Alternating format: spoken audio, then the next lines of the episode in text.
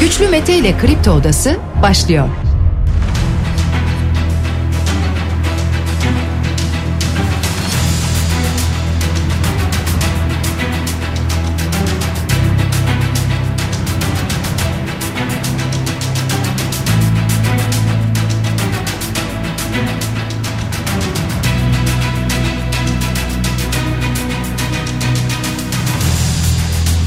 on üç Ocak Cuma sabahından Kafa Radyo'dan, Kripto Odası'ndan tüm Türkiye'ye, yurt dışında bizi dinleyen dinleyicilerimize günaydın. Hepinize sağlıklı ve güzel bir gün dileyerek her sabah olduğu gibi programımıza başlıyoruz. Bugün de Kripto Odası'nda saat ona dek sizlerle birlikte olacağız. Gündemdeki başlıkları değerlendireceğiz sevgili dinleyiciler. Sizler de görüşlerinizle, fikirlerinizle programa katılmak isterseniz Twitter üzerinden Güçlü Mete yazarak bana ulaşabilirsiniz. WhatsApp hattımızın numarası sıfır beş yüz otuz iki yüz yetmiş iki elli iki otuz iki. Hemen gündemdeki başlıklarla başlıyoruz programa. İsveç'te Cumhurbaşkanı Erdoğan'ın maketinin yapılmış olduğu bir eylem düzenlendi. P K K tarafından ve ardından Türkiye'den İsveç'e büyük bir tepki var. Bu tepkiye, detaylarına biraz sonra yer vereceğiz. Biliyorsunuz, Özgür Özel bir açıklama yapacağım diyordu İçişleri Bakanı Süleyman Soylu'ya ilişkin ve Soylu'nun troll ordusu var dedi ve detaylarıyla bunu anlattı. Emin Şen'den bahsetti. İçişleri Bakanlığı'ndan bir açıklama geldi. Emin Şen'in bakan müşaviri olmadığı söylendi. İnternet sitesinde bir hareketlilik vardı, bir değişiklik yapılmıştı. Bunlar gündemde, biraz sonra bunlara da yer vereceğiz. Meral Akşener hastaneye kaldırıldı dün akşam saatlerinde sevgili dinleyiciler. Kalp çarpıntısı sebebiyle hastaneye kaldırıldığı ifade edildi. Yorgun ve yoğun bir dönemde olduğu, istirahat etmesi gerektiği söylendi. Sağlık durumunun iyi olduğu açıklaması yapıldı ve bugün taburcu edileceği bildirildi. Kemal Kılıçdaroğlu'ndan S P K'ya bir uyarı var. Küçük yatırımcıyı koru diyor. Ve pazartesi gününe kadar sana süre veriyorum diyor. Şu anda bu borsada küçük yatırımcı kaybediyor ya, onunla ilgili veriyor bu mesajı. İnsan Hakları Örgütü'nden bir açıklama var. Türkiye'de baskı ve sansürün arttığı yönünde bir açıklama geldi İnsan Hakları Örgütü'nden sevgili dinleyiciler.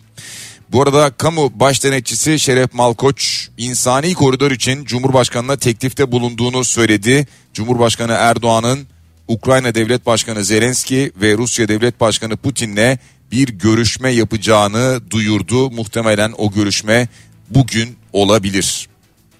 Dışişleri Bakanı Mevlüt Çavuşoğlu, Türkiye, Suriye, Rusya arasında gerçekleştirilmesi beklenen üçlü görüşmeye ilişkin Şubat ayı başında görüşme olabilir diye bir açıklama yaptı sevgili dinleyiciler. Esad'dan da bu görüşmelere ilişkin gelen mesajlar var. Programın ilerleyen dakikalarında bakacağız. Memur ve emekli maaş zammı kanunu resmi gazetede yayımlandı. Yani artık yürürlüğe girdi. Net bir şekilde bunu söyleyebiliyoruz. Akdeniz'de dört nokta dört büyüklüğünde bir deprem meydana geldi. Saat altı otuz birde meydana geldi bu deprem. Muğla'nın Datça ilçesine iki yüz altmış kilometre mesafedeydi. Hissedenler olmuş. Geçmiş olsun dileklerimizi iletelim. Burhan Çaçan hayatını kaybetti. Üstelik erken yaşta hayatını kaybetti. altmış iki yaşındaydı Burhan Çaçan. Sabah yürüyüş yapıyor. Daha sonra eve dönüyor. Eve döndükten sonra kalp krizi geçiriyor. Allah'tan rahmet diliyoruz. Özellikle, öncelikle yakınlarına ve sevenlerine sabır ve başsağlığı dileklerimizi iletiyoruz. Eskişehir'de yirmi beş yaşındaki Tuğçe Can, evinin olduğu apartmanın girişinde kimliği belirsiz bir kişi tarafından defalarca bıçaklanarak öldürüldü. Maalesef hayatını kaybetti. Ardından bu zanlının da yakalandığına dair gelen bir bilgi oldu. Atina'dan ilginç bir mektup var. Avrupa Birliği'ne gönderiyor Yunanistan bu mektubu. Türkiye'den balık almayın. Yunanistan'ın talebi bu. Çünkü diyor ki Türk balıkçılar Yunan karasularında avlanıyor diyor. Önlem alın.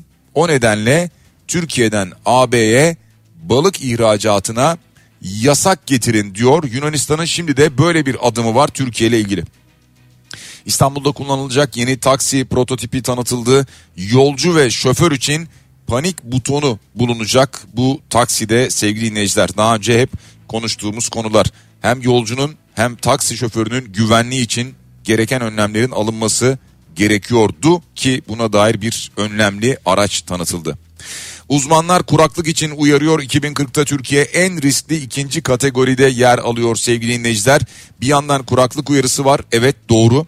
Bir yandan da şu anda Türkiye'de, Ege'de, Akdeniz'de fırtına ve yağış uyarısı var. Marmara'ya da yağış uyarısı var. Aynı zamanda dün Antalya'yı sağanak ve fırtına vurdu.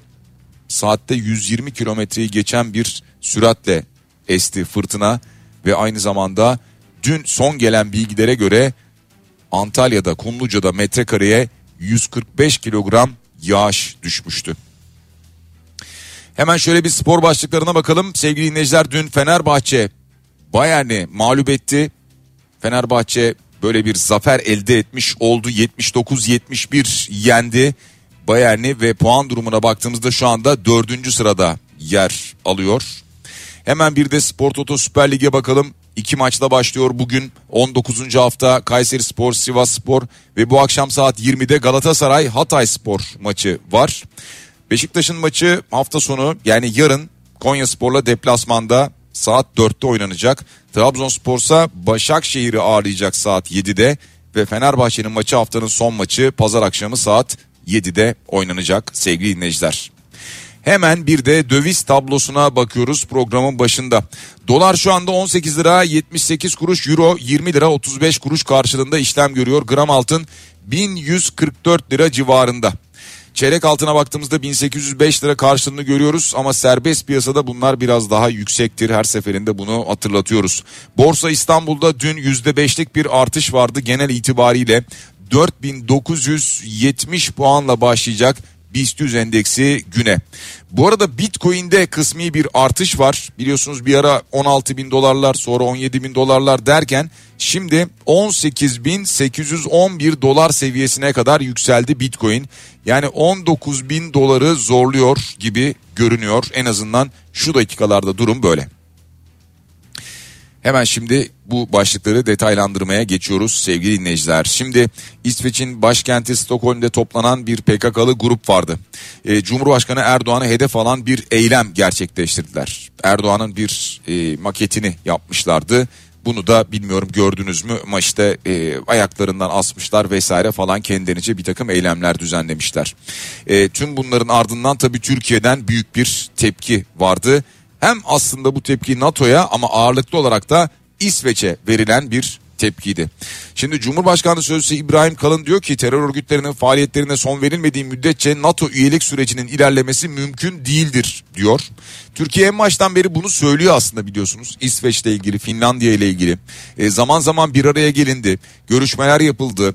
E, NATO'nun da dahil olduğu toplantılar gerçekleştirildi. İşte Madrid'de bir zirve toplantısı dendi.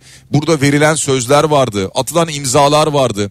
Bu imzaların ardından Türkiye her seferinde şunu söyledi, biliyorsunuz, dedi ki bunu biz sahada göreceğiz. Yani imza tamam, söz tamam ama uygulamada göreceğiz diyordu Türkiye. Şu anda uygulamada da göremediğini fark ettiği için Türkiye'nin tepkisi büyük oluyor. Ee, İsveç'in meclis başkanı e, Norlen on yedi Ocak'ta Türkiye'ye gelecekti. Ancak bu meclis başkanı Mustafa Şentop tarafından iptal edildi bu ziyaret. Yani Türkiye şu anda İsveç'e tepkisini bu şekilde gösteriyor sevgili dinleyiciler. E, Cumhurbaşkanı Yardımcısı Fuat Oktay İsveç'in verdiği sözleri tutması gerektiğini söylüyor. İşte bu daha önce yapılan protokollerden bahsediyoruz genel itibariyle. Me, e, benzer şekilde Meclis Başkanı Mustafa Şentop sorumlular hukuk önünde hesap vermeli diyor. Tabii olacak mı? Yani İsveç mesela bu eylemi gerçekleştirenlerin tespitini sağlayıp, iddiaya göre Türkiye bunu istemiş, bu tespiti sağlayıp ardından da hukuk önünde bir yargılama gerçekleşecek mi? Yani İsveç bunu yapacak mı? Şimdi oradaki yasalarla bizdeki yasalar bir değil, farklı, o nedenle soruyorum. Yani bu eylemin ardından kimlik tespiti yapılıp şu şu şu kişiler bu eyleme katılmıştır, bu maket şu şekilde hazırlanmıştır, bu maketli eylemi gerçekleştiren kişiler şunlardır, bu da İsveç yasalarına göre kanuna aykırıdır, bir terör eylemi kabul edilir ve buna göre de bir ceza verilir denecek mi İsveç tarafından? Ya ben açıkçası e, ya böyle bir şey olsun evet, ama böyle bir şeyin İsveç tarafından yapılacağını zannetmiyorum. E, Mevlüt Çavuşoğlu diyor ki P K K İsveç'in NATO üyeliği yoluna mayın döşüyor diyor. Yani çünkü e, Türkiye'nin İsveç'in NATO üyeliği için oy kullanması gerekiyor ya, lehinde oy kullanması gerekiyor ya, işte o oyu vermeyip veto ettiği anda İsveç üye olamayacak ya NATO'ya. İşte buna ilişkin şu anda Türkiye tüm rest imkanlarını kullanıyor. E, Hulusi'ye karşı şiddetle kınıyoruz. İsveç'i derhal tedbir almaya davet ediyoruz diyor. Bekir Bozdağ İsveç'in samimi olmadığının açık göstergesidir diyor. Fahrettin Altun İsveç terör örgütüne karşı adım atmalıdır diyor. Numan Kurtulmuş Türkiye'ye yapılmış olan bir saldırıdır bu saldırı diyor. Ömer Çelik bu alçakça eyleme izin verilmesi asla kabul edilemez diyor. Süleyman Soylu alışacaklar. Recep Tayyip Erdoğan bir dünya gerçeğidir diyor. Bu arada C H P'den de hemen bir kınama geldi. İsveç'te hain terör örgütüne mensup kişilerin Türkiye Cumhuriyeti ve Cumhurbaşkanı'na yönelik provokasyon girişimini şiddetle kınıyoruz dedi C H P yapmış olduğu bu açıklamasında ve İsveç makamlarına sorumluluklarını yerine getirme çağrısı yapıldı. Şimdi dedim ya, tüm bunlar yapıldı da İsveç'teki yasalar nereye kadar buna fırsat tanıyacak? Yani İsveç Türkiye'yi ne derece memnun edebilecek olan bir adım atacak, bunu göreceğiz. E, fakat dünden bu yana İsveç'ten acaba nasıl bir cevap gelir konusu gündemdeydi ki buna ilişkin İsveç Dışişleri Bakanı Tobias Billström'den bir açıklama geldi. Bu provokasyon için iğrenç nitelendirmesiyle bir tepki gösterdi. Yani İsveç'in Dışişleri Bakanı iğrençliktir dedi. Halk tarafından seçilmiş bir devlet başkanını belediye binası önünde asıyormuş gibi tasvir etmek iğrençliktir dedi vermiş olduğu mesajda. Yani e, İsveç'ten Dışişleri'nden böyle bir mesaj geldi ama ama yasal olarak bunun önünde bir engeli var mı İsveç'te, yok mu? Buna dair bir şey yok. Yani mesela şöyle bir şey söylenmiyor. Bunların sorumluları kimse, hepsi tek tek tespit ediliyor ve hepsi kanun önünde hesap verecektir gibi bir açıklama yok İsveç'ten. E, çünkü diyor, dediğim gibi orada hani kanunları, yasaları bize göre çok daha farklı. E, farklı bakış açılarına sahipler. E, ama tüm bunlarla beraber hani iğrençlik diye nitelendirebilir, e, eleştirebilir, sert söylemlerde bulunabilir. İşte Dışişleri Bakanı yapmış bunu, İsveç'in Dışişleri Bakanı. Ama bir ceza alacaklar manasında gelen bir açıklama henüz İsveç'ten yok. Ee, İsveç'ten Başbakan'dan acaba nasıl bir açıklama gelecek? Geçtiğimiz günlerde biliyorsunuz e, Türkiye'nin her istediğine evet diyemeyiz, her istediğini kabul edemeyiz diyordu mesela. Bu arada Türkiye tabii tüm e, diplomatik girişimleri bir yandan e, başlattı sevgili dinleyiciler. İsveç Büyükelçisi'ni de e, bu görüntülerin kamuoyuna yansımasının ardından Dışişleri Bakanlığı'na çağırdılar. E, ve işte burada Türkiye tepkisini gösterdi netice itibariyle ee, ama tabii bu tepkinin ardından da Dışişleri Bakanı'ndan, İsveç'in Dışişleri Bakanı'ndan hemen bu bir iğrençliktir mesajı geldi. Tabii işte sadece Türkiye, bu yeterli mi Türkiye için? Yetmez. Türkiye bunu anlatmaya çalışıyor. Türkiye bunlara fırsat verilmemesi gerektiğini söylüyor. Terör örgütüyle İsveç'in de kendi içerisinde mücadele etmesi gerektiğini ifade ederken sempatizanlarına da burada fırsat verilmemesi gerektiğini her fırsatta dile getiriyor. Ancak işte dediğim gibi İsveç'te de, Finlandiya'da da veya çeşitli farklı ülkelerde de e, Türkiye'nin hassasiyeti yeterince algılanmıyor. Veya bu algının, beklentisinin karşısında olan yasalar oralarda yok. Devam ediyoruz sevgili dinleyiciler. Şimdi biz gelelim e, Türkiye'nin seçimle ilgili gündemine. Malum seçim yaklaşıyor. Ama bu seçim Nisan sonu mu olur? Mayıs başı mı olur? Haziran'ı bulur mu? Bunu bilemiyoruz. Şu an için son konuşulan tarihler Mayıs başı gibi görünüyor. Veya en fazla Mayıs ortası gibi görünüyor. Ama netice itibariyle şimdi altılı masadan, Ahmet Davutoğlu'ndan gelen bir açıklama olmuştu biliyorsunuz. Ahmet Davutoğlu bir ortak yetki olacağını söylüyordu Cumhurbaşkanı üzerinde. İşte altı liderin de imzasının olacağını ifade ediyordu. e, geçiş döneminde yetki ve sorumluluğun paylaşılacağını söylemişti mesela. Ve hatta şunu da konuştuk dedi, genel başkanlar Cumhurbaşkanı yardımcısı olabilir dedi. Bundan da bahsedilmiş mesela, bu masada bunu da söyledi. Tüm bunlarla beraber biliyorsunuz ne oldu? Hemen AK Parti kanadı dedi ki bu bir vesayettir, bu bir sivil vesayetidir. Siz bir cumhurbaşkanı seçeceksiniz ama altı siyasi partinin genel başkanının ağzının içine bakacak ve sadece onlardan imza almadan adım atamayacak, öyle mi? Bu kabul edilemez dedi AK Parti. Bunun üzerine karşılıklı çeşitli açıklamalar yine bir yandan yapılmaya devam ediyor. Bu arada Kemal Kılıçdaroğlu dedi ki altılı masa liderleri sistemde olacak, böyle bir ikili mekanizma kuracağız dedi. Şimdi Davutoğlu'nun ortaya attığı bu konu üzerine e, açıklamalar gelmeye devam ediyor. Altı partinin de bu işbirliğinde olağanüstü stratejik önemi var. Yüzde bir, yüzde üç, yüzde yirmi beş, yüzde elli diye bakamayız diyor Kemal Kılıçdaroğlu. Yani oy oranlarından bahsediyor. Altı partinin lideri, siyasi partiler yasamıza göre her biri genel başkan olduğu için eşittir diyor. O nedenle biz öyle bir ikili mekanizma kuracağız ki siyasi partiler kanununa göre altısı da sistemde olsun istiyoruz. Başkan yardımcılığı olursa çok güzel olur diyor. Demokratik sistem, temsili demokrasi hangi partinin yüzde kaç oy aldığıyla da ilgilidir. Ona göre şekillenir diyor. Şimdi yavaş yavaş e, altılı masadan, şimdi otuz Ocak'ta bir açıklama gelecek. Daha net bir açıklama gelecek. Evet, ama yavaş yavaş bu planlanan sisteme dair de açıklamalar gelmeye başlıyor. Yani muhtemel ki gösterilecek olan bir cumhurbaşkanı adayı ve daha sonra eğer seçilirse diye o cumhurbaşkanı adayı seçildiğinde, yani cumhurbaşkanı, başkan neyse olduğunda yanında da diğer siyasi partinin genel başkanlarının cumhurbaşkanı yardımcısı olacağı bir sistem sanki şu an için planlanıyor. Böyle bir hava var ki bunu hem Ahmet Davutoğlu söylüyor hem de Kemal Kılıçdaroğlu buna fikren itiraz etmiyor. E, ve benzer bir örnekten bahsediyor. Dolayısıyla karşımızda herhalde böyle bir e, yol, politika, harita gelecek gibi görünüyor. E, otuz Ocak işaret ediliyor ağırlıklı olarak. Evet, otuz Ocak tarihinde daha da netleşecek bu harita, öyle tahmin ediyoruz. Buradan geçiyoruz bir başka konuya. Önce sağlık konusuna geçelim, sonra diğer konulara geçeriz. Meral Akşener. E, Meral Akşener dün akşam saatlerinde rahatsızlandı. Rahatsızlanınca hemen tabii sosyal medya üzerinde çokça konuşuldu. E, hastaneye kaldırıldı. Sağlık durumu çokça merak edildi. İyi mi, değil mi, durumu nedir diye merak içindeydi herkes. Şimdi öncelikle şunu söyleyelim. Akşener'in tetkiklerinde bir sorun tespit edilmediği açıklandı ve bugün taburcu edileceği söylendi. E, geçmiş olsun.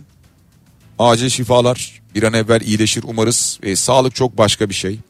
E, kalp çarpıntısı şikayetiyle e, dün akşam saatlerinde hastaneye kaldırıldığı bilgisi geldi. E, ki işte bir toplantı e, yapıyorlarmış. Genel Başkan Başdanışmanı Turhan Çömez'le birlikte, biliyorsunuz Turhan Çömez bir doktor, bir hekim kendisi. E, o da e, kendisi bir çarpıntı hissettiğini ifade edince diyor, bu yoğun tempodan dolayı hastaneye gelmeyi uygun gördük diyor ve Güven Hastanesi'ne gidiyorlar. Tetkikler tamamlanıyor. Bu gece gözlem amacıyla hastanede tutulacak ve yarın taburcu edilmesi planlanıyor. Endişe edecek bir şey yok diye bir açıklama yaptı. Tabii e, hastaneye gidenler, İyi Partililer, işte Kemal Kılıçdaroğlu mesela gitti, orada sağlık durumuna ilişkin bir açıklama yaptı. Anladığım kadarıyla Meral Akşener'le görüşmeden e, İyi Partililerle görüşerek, hastane yetkilileriyle görüşerek, bilgi alarak bunu yaptı. Ki Meral Akşener'in yoğun ve yorgun bir dönem içerisinde olduğu bilgisi vardı. Dolayısıyla belki bu bir iki günü dinlenerek e, geçirecek ve dolayısıyla o dinlenmek belki de iyi gelecek. Yani netice itibariyle şunu da söyleyelim. E, hangi siyasi partiye oyunuzu verirseniz verin, hangi lideri severseniz sevin, hani sevdiğiniz, sevmediğiniz, beğendiğiniz, beğenmediğiniz neyse e, bayağı insanüstü saatlerde çalışıyorlar. Bunu da unutmamak lazım. E, dolayısıyla yaptıkları iş hiç e, kolay değil. Ee, çok genç yaşlarda olan siyasi liderler de yok. Yani böyle yaşı otuz otuz beş olan falan da yok. Yani bu tempoya e, kolay değil dayanmak. E, bir yandan da böyle zaman zaman demek ki e, yorgunluklar olabiliyor. Geçmiş olsun bir kez daha. Biz hemen gelelim bir diğer konuya sevgili dinleyiciler. Özgür Özel, C H P Grup Başkan Vekili, çok gizli dediği bir dosya vardı ki bu dosyayı açıkladı ve bir troll ordusu var Süleyman Soylu'nun dedi, İçişleri Bakanlığı'na ilişkin. E, Soylu'nun danışmanının Emin Şen ve Ebabil Harekatı e, adına dikkat çekti. yapmış olduğu açıklamada. Dünden beri zaten bunlar çok konuşuluyor, belki rastlamışsınızdır. Bir Emin Şen adı, bir de Ebabil Harekatı ee, böyle geçiyor. E, trollük dersleri verildi diyor. E, birçok isim, birçok belge bunlardan bahsediyor. Yani aslına bakarsanız e, troller bilmediğimiz şeyler değil. Sosyal medya ile beraber hayatımıza giren e, sahte hesaplar yani kısacası.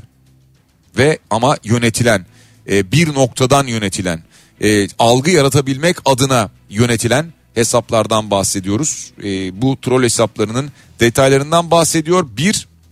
İkincisi, kurulmuş olan şirket, işte Emin Şen'den bahsediyor, bir şirketten bahsediyor. Bunlara verilmiş olan işte yirmi üç milyon liralık ihale gibi, bir de arkasında bu işin paranın nasıl döndüğüne dair bir tabloyu ortaya koyuyor. Ve hatta diyor ki jandarma ve e, polisin tweetleri de aynı telefondan atılıyor. Dolayısıyla tek bir elden yönetiliyor bunların hepsi diyor Özgür Özel. E, bu arada... Emin Şen ismi geçince tabii herkes merak edip hemen İçişleri Bakanlığı'nın sitesine baktığında bakan müşaviri yazan bir ünvanı vardı ki daha sonra e, birden o bölüm kaldırıldı. Bakan danışmanı olarak adı geçmeye başladı Emin Şen'in, sevgili Necdar. İçişleri Bakanlığı'ndan böyle bir açıklama geldi. Emin Şen devlet memuru olmayıp bakan müşaviri görevi de bulunmamaktadır denildi. Peki internet sitesinde neden böyle bir şey yazıyordu, değiştirildi? Burada sadece geçmişten kalan bir bilgi güncellenmiştir diye bir açıklama yapıldı bakanlıktan. Ee, şimdi bakanlık Emin Şen'e ilişkin S G K dökümlerini de paylaştı. Ee, S G K dökümleri paylaşıldı ama ihale e, açıklamaları vardı biliyorsunuz. Ee, Özgür Özel'in bu ihale açıklamalarına dair net bir cevap gelmedi. Sadece Emin Şen'den gelen açıklama var. İçişlerinde müşavir olmadığını, Soylu'ya sadece sosyal medya danışmanlığı yaptığını söyledi. Daha sonra da avukatı aracılığıyla detaylı bir açıklama yapacağını ifade etti sevgili dinleyiciler.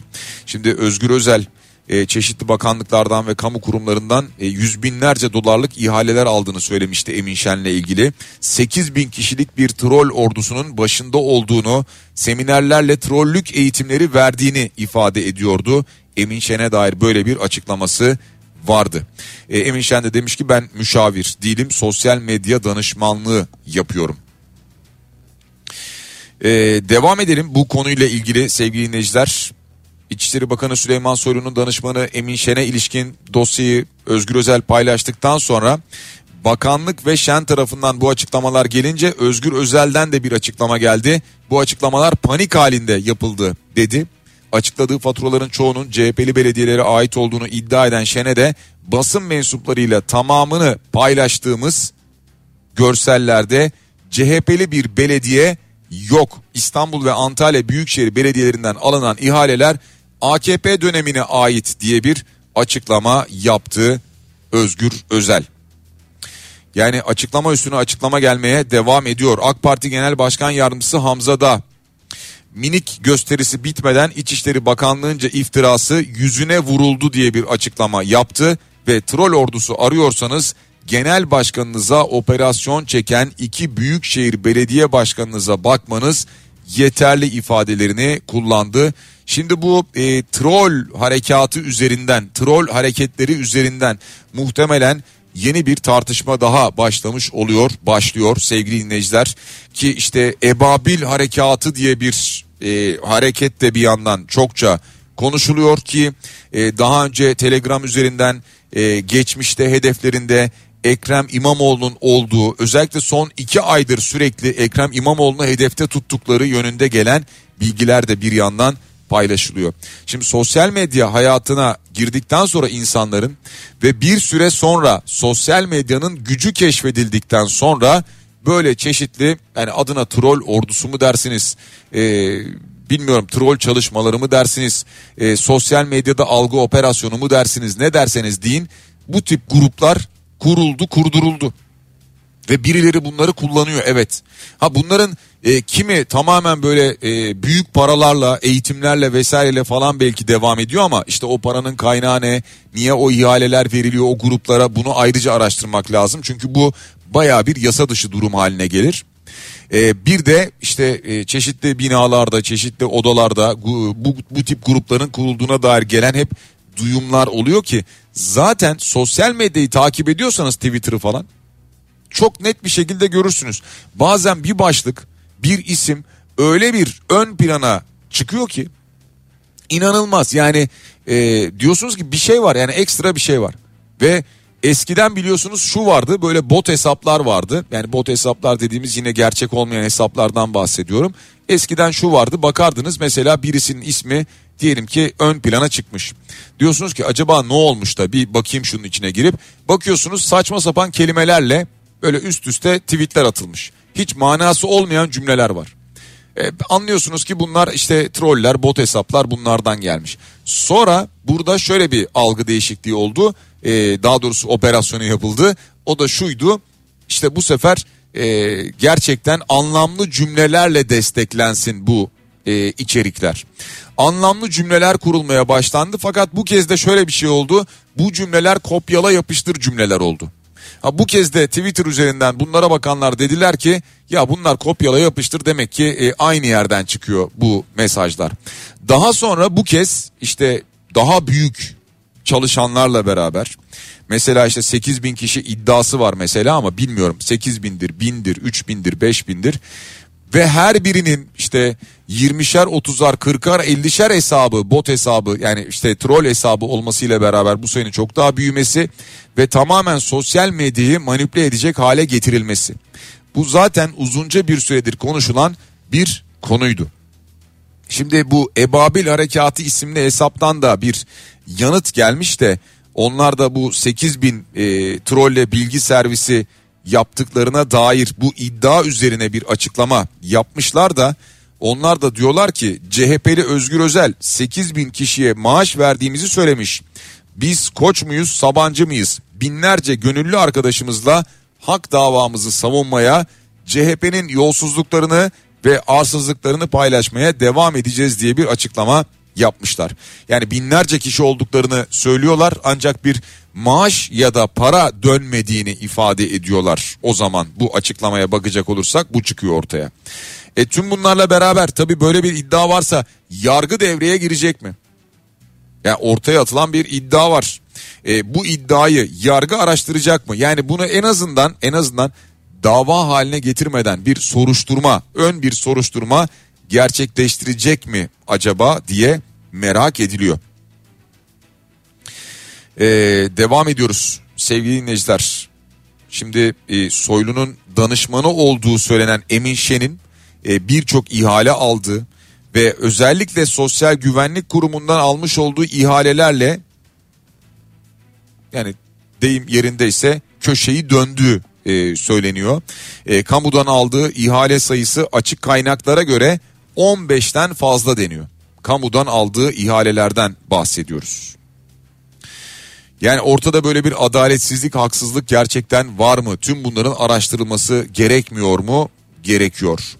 Ee, ve seçime doğru biz yaklaştıkça buna benzer dosyalar herhalde daha fazla karşımıza çıkacak gibi görünüyor aynı zamanda sevgili dinleyiciler. Devam ediyoruz. Bir başka konu, yine parayla ilgili bir konu ama bu kez şu, küçük yatırımcı konu. Ee, küçük yatırımcı dediğimiz işte siz biz, hani cebinizde üç beş kuruş para var, e, aldınız bunu. E, bu üç beş kuruş e, parayı nereye yatıracaksınız? Dövize mi koysak? E, işte bir ara biliyorsunuz çoğu insan gitti işte bu kripto paralara, bitcoinlere falan, oradan bir dersimizi aldık. Şimdilik aldık en azından. Sonra unuturuz aldığımız dersleri ama şimdilik aldık. Ee, daha sonra dedik ki dövize mi dönsek? Daha sonra ya yok bu para böyle olmuyor. Dolar da biraz sabitlendi falan. Başka bir şey yapmak lazım. Aa borsada bir hareketlenme var. O zaman borsaya yönelelim. Ee, derken yeni hisse arzları borsaya falan. Ee, ve yeni girenlerin sayısının artışı. Ee, tüm bunlarla beraber borsada bir yandan üst üste yükselişler. Sonra derken birden ani birkaç düşüş. Dünü yükselişle kapattı ama birden ani birkaç düşüş. Yani insanların elinde ki üç beş kuruş para değerini korusun diye insanlar saklamaya çalışırken değerinden oldu para. Kemal Kılıçdaroğlu da Sermaye Piyasası Kurulu'na seslendi. Dedi ki son kez çağrıda bulunuyorum. Görevini yap, küçük yatırımcıyı koru, pazartesiye kadar mühlet tanıyorum dedi Sermaye Piyasası Kurulu'na. Bu zor ekonomide kimsenin parasını arsıza, hırsıza yedirtmeyeceğim diye seslendi Kemal Kılıçdaroğlu. Şimdi tabii bilmiyoruz Sermaye Piyasası Kurulu'ndan, yani S P K'dan herhangi bir cevap, açıklama e, veya işte olur mu öyle şey, pazartesi günü buyurun bekliyoruz falan gibi bir şey henüz gelmedi. Ha, pazartesiye kadar süre tanıyorum dedi Kemal Kılıçdaroğlu. Sonra ne olacak? Hani bu süre içerisinde e, diyelim ki bir şey olmadı, yapılmadı, bir adım atılmadı. İşte o zaman herhalde S P K önüne gidecek veya S P K'ya gidip görüşmek mi isteyecek acaba Kemal Kılıçdaroğlu diye merak ediyoruz tabii ki bir yandan. E, tabii tüm bunlarla beraber yani şu an borsada gerçekten yapılan bir manipülasyon varsa, yani e, vatandaşın vermiş olduğu paralar, o küçük yatırımcının koymuş olduğu paralar büyük manipülatörler tarafından idare edilip yeniliyorsa, e tabii ki bununla ilgili herhalde ki e, S P K'nın harekete geçmesi gerekir, öyle değil mi? Zamanında çeşitli araştırmalar yapılıyordu. İşte hatta bundan dolayı isimleri ortaya atılan ve daha sonrasında bazıları ceza alan, borsaya giremeyecek, yani bir daha borsada işlem yapamayacak olan, böyle cezalar alanlar oluyordu. Varsa şimdi bunun da benzer şekilde ortaya çıkarılması gerekmez mi? Gerekir. Vatandaş şimdi borsadan parayı alınca ne yapacak? Yavaş yavaş kaçanlar da var çünkü borsadan. Ufaktan böyle kaçıyor. Ee, yani zarar ettim ama diyor, tamam daha da zarar etmeyeyim bari diyor, parayı alıyor. Şimdi bu aldığı parayla büyük bir ihtimalle dövize gidecek. E, dövize gitmesi aslında şu açıdan iyi değil. E, döviz fiyatları mı acaba bu kez yükselecek yeniden? Bir yandan bu konuşuluyor. E, hükümet bunu arzu eder mi seçim öncesinde? Muhtemelen etmez. Hükümet seçime giderken dövizi biraz daha sabit tutmak, e, borsayı biraz daha böyle yine hareketli, e, kar edilebilen bir yer gibi göstermeyi daha çok tercih edecek. O nedenle bir e, acaba adım atılır mı burada? E, atılması gerekir gibi görünüyor. E, bu arada Rekabet Kurumu sevgili dinleyiciler bazı özel okullara e, soruşturma başlatmış. iki bin yirmi üç iki bin yirmi dört eğitim öğretim yılında yüzde altmış beşe kadar zam yapılabileceğini söylemişti. Biliyorsunuz bakanlıktan böyle bir açıklama gelmişti. Ama daha yüksek zamlar yapıldığı iddialarının ardından Rekabet Kurumu harekete geçmiş. Dünden gelen bir haber vardı. sekiz okulla ilgili böyle bir soruşturma başlatılmış. E, toplamda sekiz okul deniyor. İstanbul'da faaliyet gösteren beş Fransız lisesi de bunlar arasında yer alıyormuş aynı zamanda.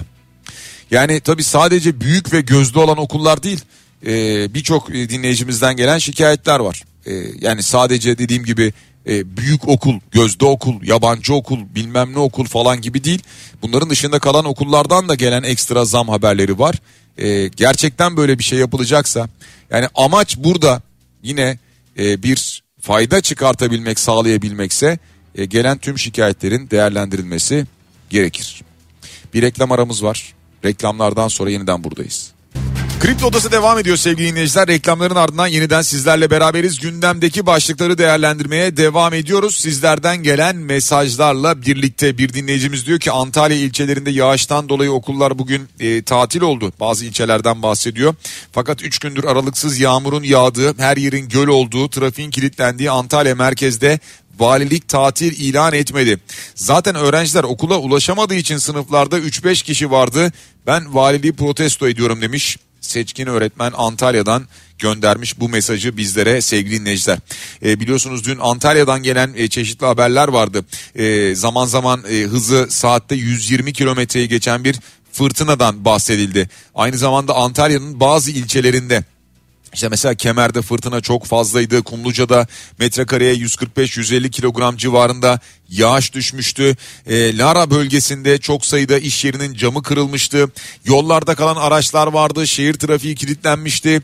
E, zemin katlardaki evlerde su baskınları yaşanmıştı. Dinleyicimiz diyor ki ilçelerin bazılarında okullar tatil ama merkezde neden tatil edilmedi diye soruyor. Bir başka dinleyicimiz diyor ki benim anlamadığım altılı masa kazanırsa parlamenter sisteme geri dönülecek denilirken masadaki genel başkanlara Cumhurbaşkanlığı yardımcısı görevi verileceği çok büyük bir çelişki değil mi diyor. Cumhurbaşkanlığı yetkileri azaltılacaksa bunu neden kabul etsin genel başkanlar demiş. Şimdi e, ben tahminen bir cevap vereceğim. Niyetlerini tabii ki bilemem ama parlamenter sisteme geçiş süreci olacak ya bir süre. Bu belki bir dönem olacak. Belki iki yıl olacak, belki üç yıl, belki bir dönem. Yani bir Cumhurbaşkanlığı seçim süreci boyunca devam edecek. Yani bu süreç bir vakit alacağı için o vakit, yani bu dönem nasıl geçilecek? Çünkü biliyorsunuz e, deniyor ki şimdi e, iddia o ki yani e, parlamenter sisteme de geçiş için e, bazı yasal düzenlemelerin altyapılarının kurulması, yapılması gerekiyor. Bunların yapılabilmesi, bunların hızlı yapılabilmesi için de hemen parlamenter sisteme geçiş değil, bir süreç, bir zaman, bunu şu anki hükümet sistemiyle, Cumhurbaşkanlığı hükümet sistemiyle bir süre devam ettirmek, kararların hızlıca alınmasını, şu ana kadar alınanların değiştirilmesini hızlıca sağlayabilmek ve ardından parlamenter sisteme geçiş. Dolayısıyla bu geçiş sürecinde yapılabilecek olan bir şeyi kastediyorlar, öyle anlıyorum ben. Bizim okul zammı belirlendi ve ödemeyi peşin aldı okul. yüzde yüzün üzerinde zam yapıldı. Milli Eğitim Bakanı açıklama yapması, yapılan geri ödemeyi verecek mi? Ee, şimdi cümle biraz düşük olsa da şunu anlıyorum. Normal şartlarda geri verilmesi lazım. Yani maksimum en fazla yüzde altmış beşlik bir e, artıştan bahsetti Milli Eğitim Bakanı. Dolayısıyla arada bir fark varsa o farkın iade edilmesi gerekir. Ha diyorsunuz ki olmadı, ne olacak? Orada artık sizin okulla olan e, iletişiminiz, ilişkinize kalıyor ama tüm bunlarla beraber yine de ben rahatsızım bu durumdan diyorsanız, o zaman gideceksiniz ilçe Milli Eğitim Müdürlüğü'ne, il Milli Eğitim Müdürlüğü'ne bu durumu şikayet edeceksiniz. Dilekçe vererek, belki de diğer velilerle birlikte dilekçeler vererek. Devam ediyoruz sevgili dinleyiciler gündemdeki diğer başlıklarla. Bunlardan bir tanesi Türkiye, Suriye, Rusya görüşmesi. Yani aslına bakarsanız Türkiye ile Suriye'nin masaya oturması. Şimdi e, Rusya'nın Rusya'nın davetiyle, öncülüğünde gerçekleşecek olan bir toplantı. Ee, daha önce böyle bir toplantı görüşülmesi, toplantı oldu mu? Oldu. Bundan sonra görüşülmesi muhtemel toplantı var mı? Var. Şubat ayı başında böyle bir görüşmenin olabileceğini söylüyor Dışişleri Bakanı Mevlüt Çavuşoğlu, böyle bir açıklama yaptı. Peki Suriye Devlet Başkanı Beşar Esad bu konuda neler düşünüyor? Ee, görüşmelerin somut sonuçlar vermesi için bundan önceden e, özenle bunların hazırlanması ve Moskova ile Şam arasında koordine edilmesi gerektiğini söylüyor Suriye Devlet Başkanı Beşar Esad. E, Esad'dan böyle bir açıklama geldi yani. Diyor ki somut sonuçlar verecek. Yani bir görüşme yapılabilmesi için önceden özenle hazırlanmalı ortam ve Moskova ve Şam arasında koordine edilmeli diyor. Yani böyle çok net bir şekilde işte Türkiye'de bu işin içerisinde olmalı falan dediği bir açıklama değil aslında. Sevgili Necdar, İnsan Hakları Örgütü, İnsan Hakları İzleme Örgütü öyle söyleyelim, iki bin yirmi üç raporu, yani şimdi yılın hemen başında bir rapor çıkartıyor.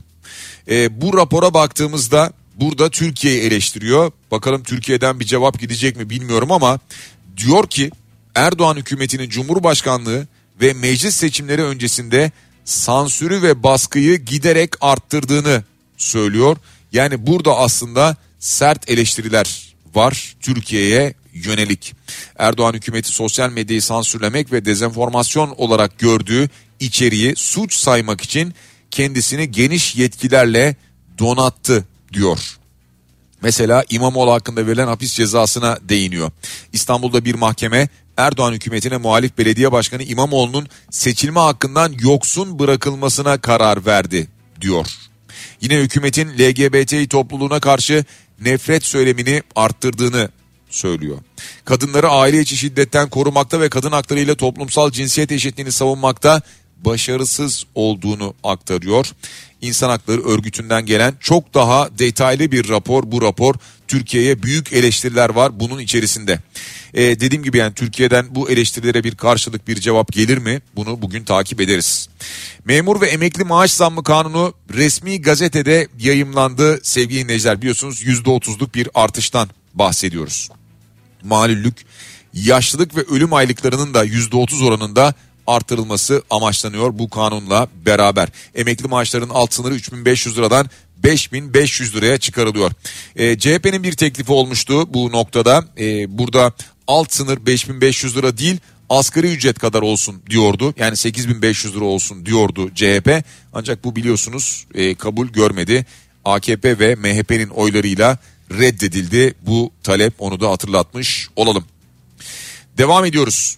Bir haberden bahsettik program başında. Eskişehir'de yirmi beş yaşındaki Tuğçe Can evinin olduğu apartmanın girişinde iddia o ki erkek arkadaşı tarafından defalarca bıçaklanarak öldürüldü. Cinayetin ardından kaçan bu zanlı polis ekipleri tarafından yakalanmış sevgili dinleyiciler. Şimdi ne derseniz deyin, Tuğçe maalesef geri gelmeyecek. Şimdi bu e, katil zanlısı Onur K. işte operasyonla yakalanmış, emniyetteki sorgusu sürüyormuş. Ne diyecek? Ne diyecek yani? Hani kıskandım, o oldu, bu oldu, bilmem neydi. E, işte e, ya bilmiyorum, ne derse desin. Yani herhangi bir şey buna sebep olabilir mi? Yani herhangi bir şey buna bahane olabilir mi? Asla. Yazık. Allah'tan rahmet diliyoruz. Sevgili dinleyiciler, yavaş yavaş programın sonuna geliyoruz. E, taksiciler için bir haberimiz var. İstanbul Büyükşehir Belediyesi trafiğe çözüm bulmak amacıyla minibüs ve dolmuşlardan dönüşen ilk taksisinin prototipini tanıttı ki bence çok önemli. Yolcu ve şoför için panik butonu var. Yani hem yolcu istediği anda panik butonuna basabilecek, hem de istediği anda bir problem hissettiğini an, e, hissettiği anda şoför benzer şekilde panik butonuna basabilecek. S O S ibaresi burada yer alacak ve bunu da polis gördüğünde hemen aracı durduracak ve müdahalede bulunacak. Şimdi e, bu açıdan önemli, e, çünkü taksicilerin de can güvenliği önemli. E, taksiye binen yolcuların da benzer şekilde can güvenliği çok önemli.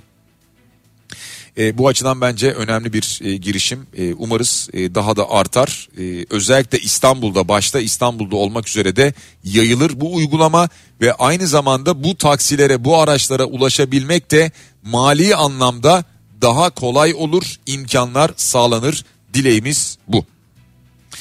Artık programın sonuna geliyoruz sevgili dinleyiciler. Mümkün olduğunca tüm başlıkları toparlamaya çalıştık bir program içerisinde.